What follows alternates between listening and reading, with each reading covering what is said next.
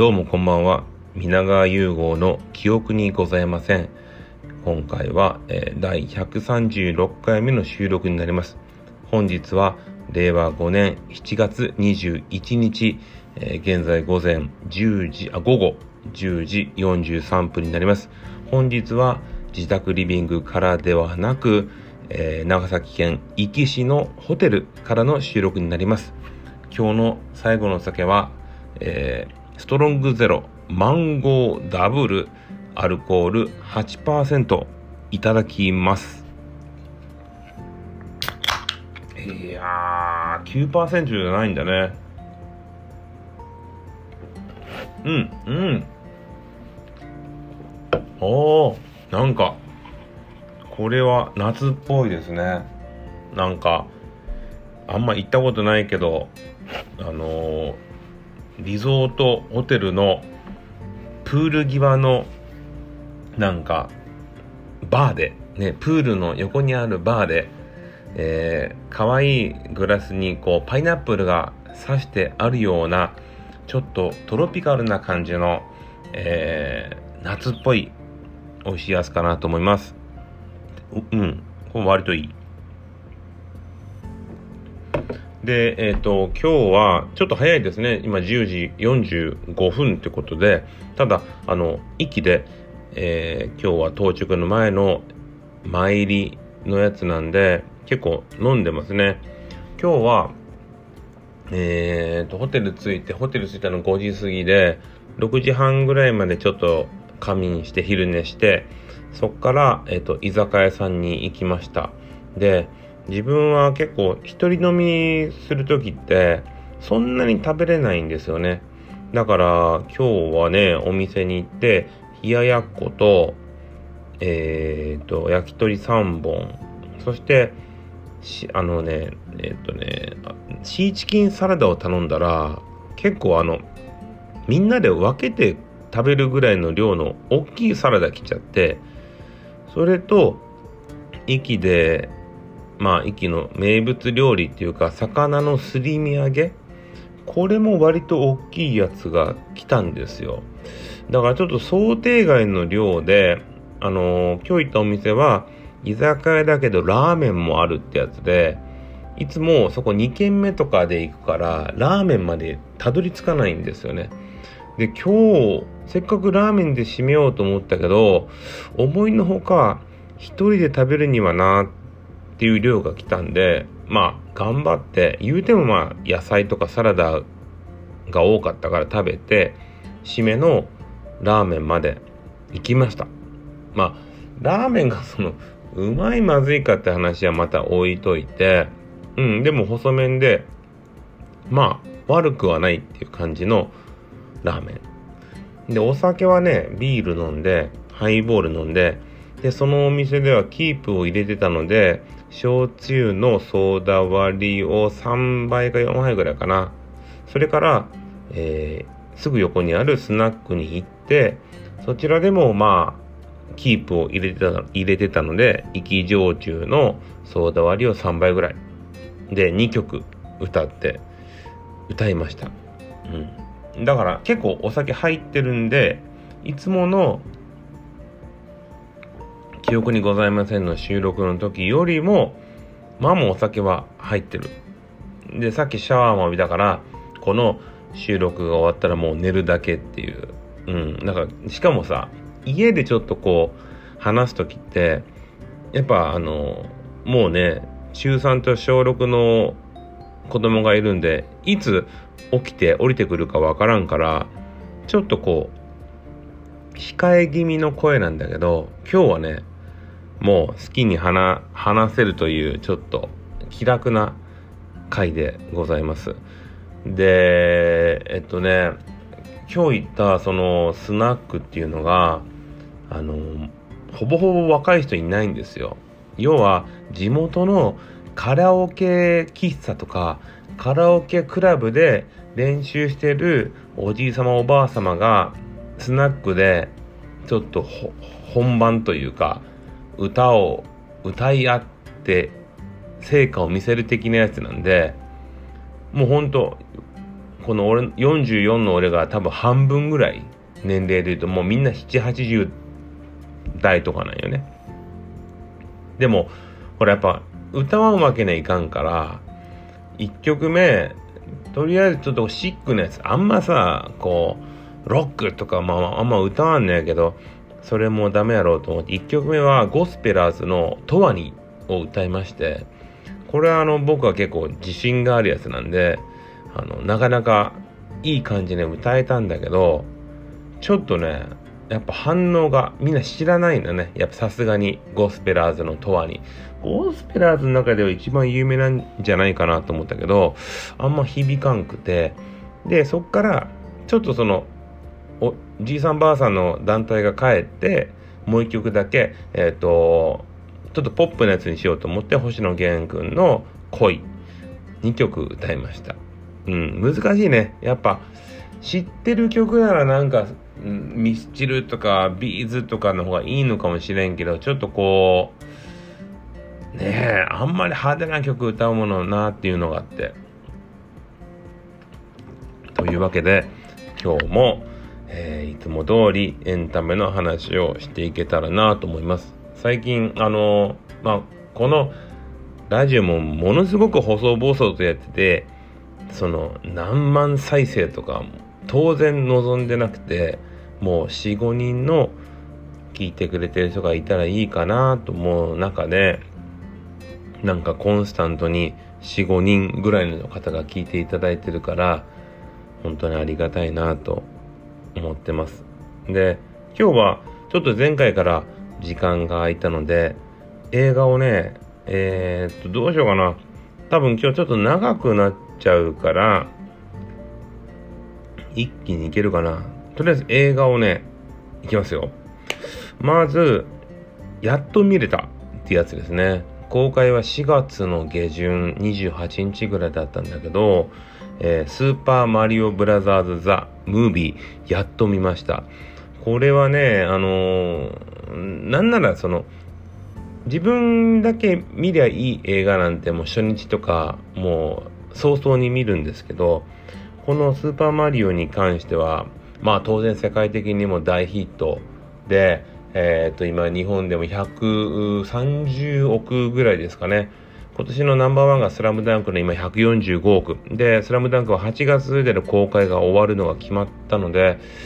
まあ、えっ、ー、と、どうかな。1位はスラムダンクっぽいけど、その次がこのね、スーパーマリオが130億ぐらい、世界的に言うともっと売れてて、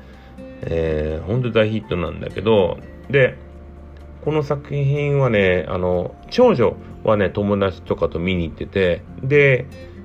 長男と次女と、長男はどっちでもいいよ的なやつで、次女は見たいとか言って。だから、その自分だけの都合じゃなくて、子供が行ける時とか考えてたら、結局、伸び伸びになっちゃって、やっと見に行きました。で、えっ、ー、と、まあ、結論から言うと、やっぱ良かったですね。あの、自分は、えっ、ー、と、昭和54年生まれで、もう、本当にマリオのゲーム、ファミコンのゲームの、もう真っ只中の世代なんですよ。スーパーマリオの1は買ったけど、それほどやってなくて、2、3、これをね、相当やっぱやりこなした世代だから、やっぱり、うん、嬉しいですよね。あの、USJ で、ね、マリオのアトラクションがあるじゃないですか。あれめちゃめちゃ行きたいんですよ。でね、ちょうどね、うちのその次女、小4の次女の方が、あのー、地域のね、なんか、お寺さんが、こう、全国的にね、そのお寺さんの集いみたいなやつで、大阪のね、京都の西山本願寺に泊まって、そして、えっ、ー、と、関西のその USJ にみんなで行こうってやつに行くのよ。だから、次女はね、あの、スーパーマリオのやつ行くんですよ。だから、それもあって、あの映画見れてよかったなと思うし、とにかく、まあ、あのこのスーパーマリオブラザーズ・ザ・ムービーは、大人も子供も楽しめる。なんかその、そういうだ、なんていうかな、そのちょっと待ってお酒飲むわそういうこのうまい線引きが良かったなと思ってて自分はあの、えっと、吹き替え版で見ました。っていうか日本は基本的にもう吹き替え版しか公開されんぐらいあのー、字幕版はなかったんですよ。っていうのも今回の日本の公開版のいわゆる吹き替え版はアメリカのスタッフが日本向けにもう日本で公開する前提で要はハリウッドの映画でボンって作ります。でそれを日本のスタッフ日本に持ってきて日本人が吹き替えを作るんだったんだけど今回はスーパーマリオもハリウッドで作ります。で日本人スタッフがボンと向こうに行くからもともと日本語っていう設定で吹き替えをもう作っちゃったからまあ当然もうそこがメインになるのは仕方ないんだけどまあ自分はクリス・プラットがとても大好きなので、えーと、ちょっと字幕版も見たいなとも思ってたけど吹き替えもバッチリでしたね。本当に面白かったしえー、とこれはなんかわかんないけどあの日テレとかフジテレビとかやっぱあのー、テレビ局がちゃんと買ってね。でその日テレがジブリを夏にやるようにこのスーパーマリオもちゃんと時間が経てば日本ののテレビ局がちゃんとなんか夏のアニメ祭りみたいなやつでテレビでちゃんと流してほしいなと思えるような純粋に面白い映画でした。で、えっ、ー、と、映画の話の前に一個ちょっとドラマを挟みましょうか。えっ、ー、と、今回は、えー、ドラマ、ビバントっていうのは見るんです。で、ビバントの話はちょっと置いといて、もう一個ね、見ようかなと思ってたのが、月9の、えー、真夏のシンデレラ。はい。これが、えっと、森七菜ちゃんが主演で、えー、まあ、要は、あの、僕らが若い時に見てた、その男女7、8人の、えー、ときめき、ときめく、えー、恋バナ、青春、海みたいなやつがあったんですよ。だからまあ、竹野内豊と反町隆の、えー、っと、なんだっけ。ウォーターボーイズじゃなくてなんだっけ。あれね。とか、まあまあ、要は東京ラブストーリーとか、えっと、101回目のプロポーズとか、本当にもう王道のラブストーリーを月句でまたやろうということで、真夏のシンデレラとても、まあ、と不安もありながら第1話を見まして、まあその不安が的中して、えー、とんでもない、え、ー、と、なんやねんっていう形の内容で、まだ2話目は見てません。2話目を見るかもわかりません。で、えー、っと、少し前に、えー、有村架純ちゃんと高良健吾くんの、いつかこの声を思い出したら、えー、なんとかとかいう、あの、あれが、あの、とても月句っぽいラブストーリーで、結構挑戦的だった挑戦をしてくれたんですね、フジテレビ化で。脚本が坂本雄二さんで。で、あれがむちゃむちゃ良くて、あ、これが王道のフジテレビの月句のラブストーリーで、と思ったけど、やっぱちょっと視聴率が伸びなくて、すごく残念だったんだけど、まあ、あの水準のものを期待は当然できないし、今回の真夏のシンデレラに関しては、脚本の人がめちゃめちゃ若い新人さんなんですよ。でも、今の若い子に、当時のちょっと古臭いやりすぎのような、いわゆる平成ラブストーリー、を見せても仕方がないと思うんで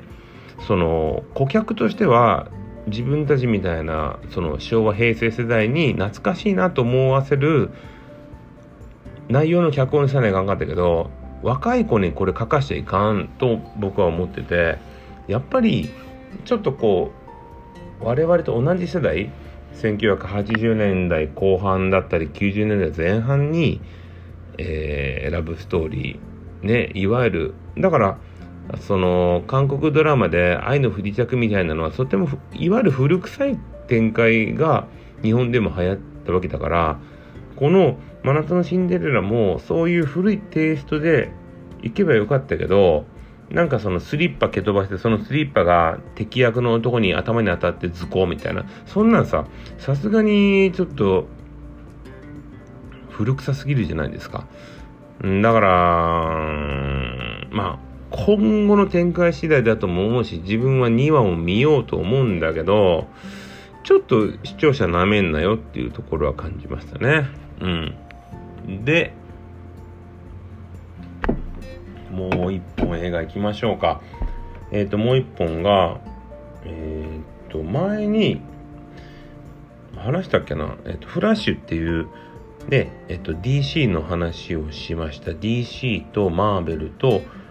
えー、あって、その DC の方のフラッシュの新作を見たんだけど、今回はマーベルの方での一番最新作、えー、スパイダーマン、スパイダーバース、アクロ、あ、スパイダーマン、アクロス・ザ・スパイダーバースというね、えー、スパイダーマンシリーズのアニメの方ですね。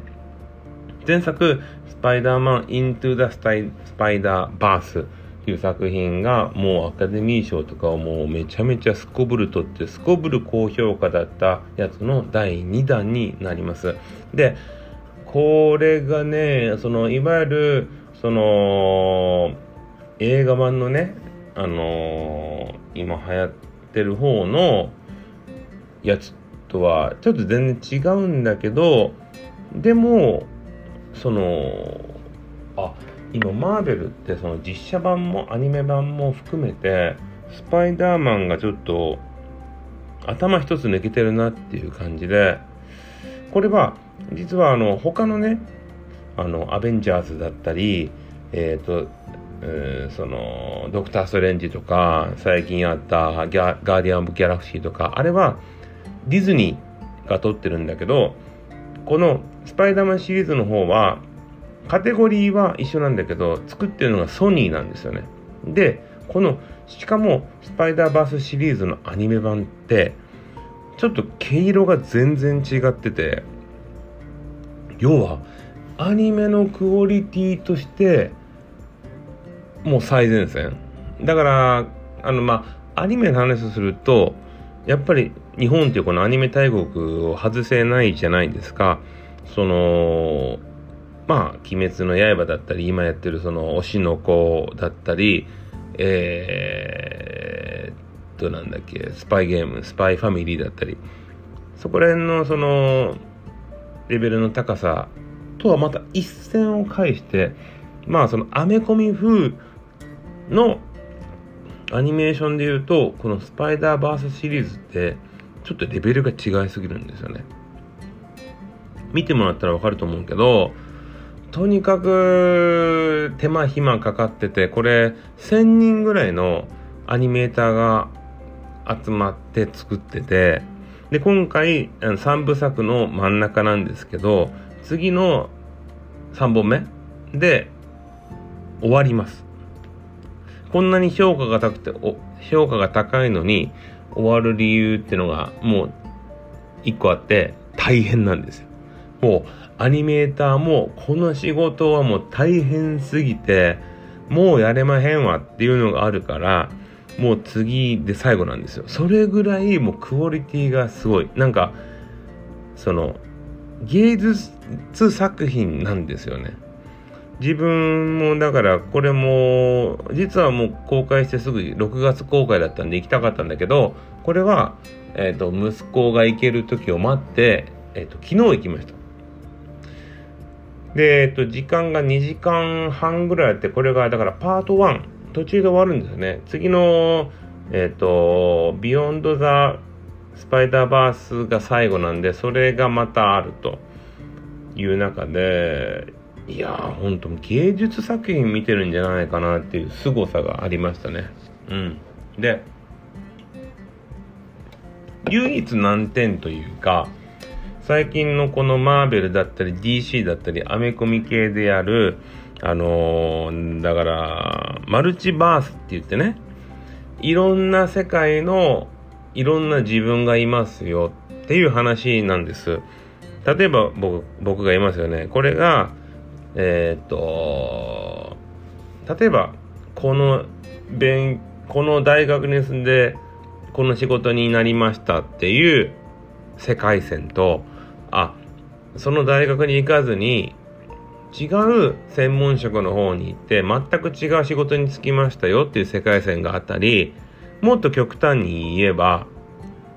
歩いてて道を右に曲がりました左に曲がりましたその2つで世界線が変わっててそれが違うユニバースを作って実はもしあの時自分がこうしてたらっていう他の世界の自分がいるんじゃないかっていうマルチバースっていう世界まあね結構このラジオでまあまあ言ってんだけどちょっとね俺はねマルチバース疲れがちょっとあっててうーんとまあそのスパイダーマンだったりえっと最近で言うとフラッシュもそうだったんだけどマルチバース疲れの中で今回のスパイダーマンはそのパート1ではいわゆるマルチバースのどっぷりの話になったんだけどちょっとだけ2に向けてマルチバース批判？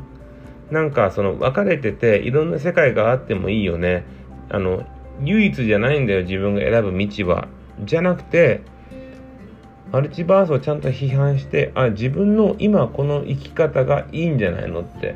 運命は自分が、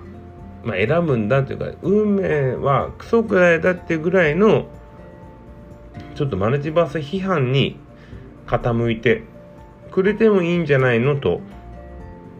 うん、思っててだから今回の、まあ、クロス・ダススパイダーバースは次も含めて自分はとても高評価だしあの、ぜひね、このアニメーションの世界を味わってほしいなと。思います。というわけで、えー、まずは今日のパート1終わりたいと思います。とりあえず次に続きます。では。